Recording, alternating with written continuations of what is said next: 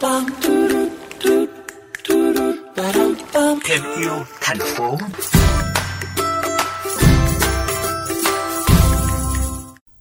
Các bạn thính giả thân mến, rác thải nhựa, túi ni lông đang là vấn đề khiến chúng ta phải đau đầu xử lý. Thì mới đây, một bạn trẻ sống tại thành phố Hồ Chí Minh đã lan tỏa trong cộng đồng cách làm sáng tạo, hữu ích, hô biến túi ni lông đã qua sử dụng thành túi đi chợ bắt mắt. Câu chuyện có trong thêm yêu thành phố.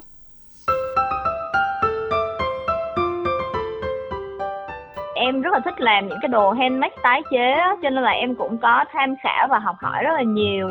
Đợt dịch này thì rảnh rỗi nhà quá thì xong sau đó là em mới gom lại hết tất cả những cái túi ni lông mà mình có sẵn ở trong nhà á.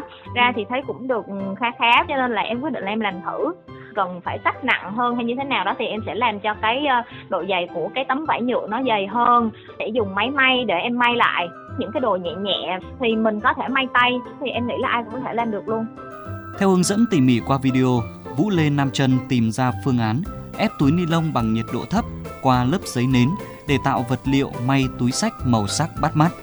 Dù trước đây đã có nhiều bạn trẻ thử nghiệm nhưng vẫn còn lo ngại về độ an toàn của công đoạn khó khăn này.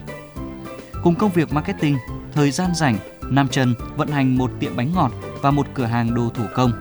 Bởi trong cuộc sống hàng ngày, Trần cũng yêu thích đồ cũ, đồ tái chế tự tay làm phụ kiện tăng vòng đời cho sản phẩm và tiết kiệm túi tiền. Bạn mở một cửa hàng nhỏ vừa kể chuyện vừa lan tỏa câu chuyện tái chế, yêu môi trường đến nhiều người hơn. Bạn Bùi Kiều An, một khách hàng quen thuộc cho biết. Lấy chân khéo tay và chân làm được nhiều màu sắc như những cái bao của chân thì lên nhìn nó mới dễ thương á. Có những trường hợp bất khả kháng vẫn phải sử dụng bao ni lông mang về nhà nhưng mà nếu được thì em vẫn sẽ làm thử một cái như chân để dùng thử coi sao Cách làm sáng tạo này rất phổ biến ở các nước trên thế giới. Ở Việt Nam, ngày càng có nhiều bạn trẻ học hỏi thêm nhiều phương pháp tái chế, giúp túi ni lông đã qua sử dụng trở nên hữu ích, tiết kiệm được túi tiền. Đây là bí kíp tự tay làm lấy ở nhà an vui mà những người yêu thích lối sống thân thiện với môi trường không nên bỏ qua.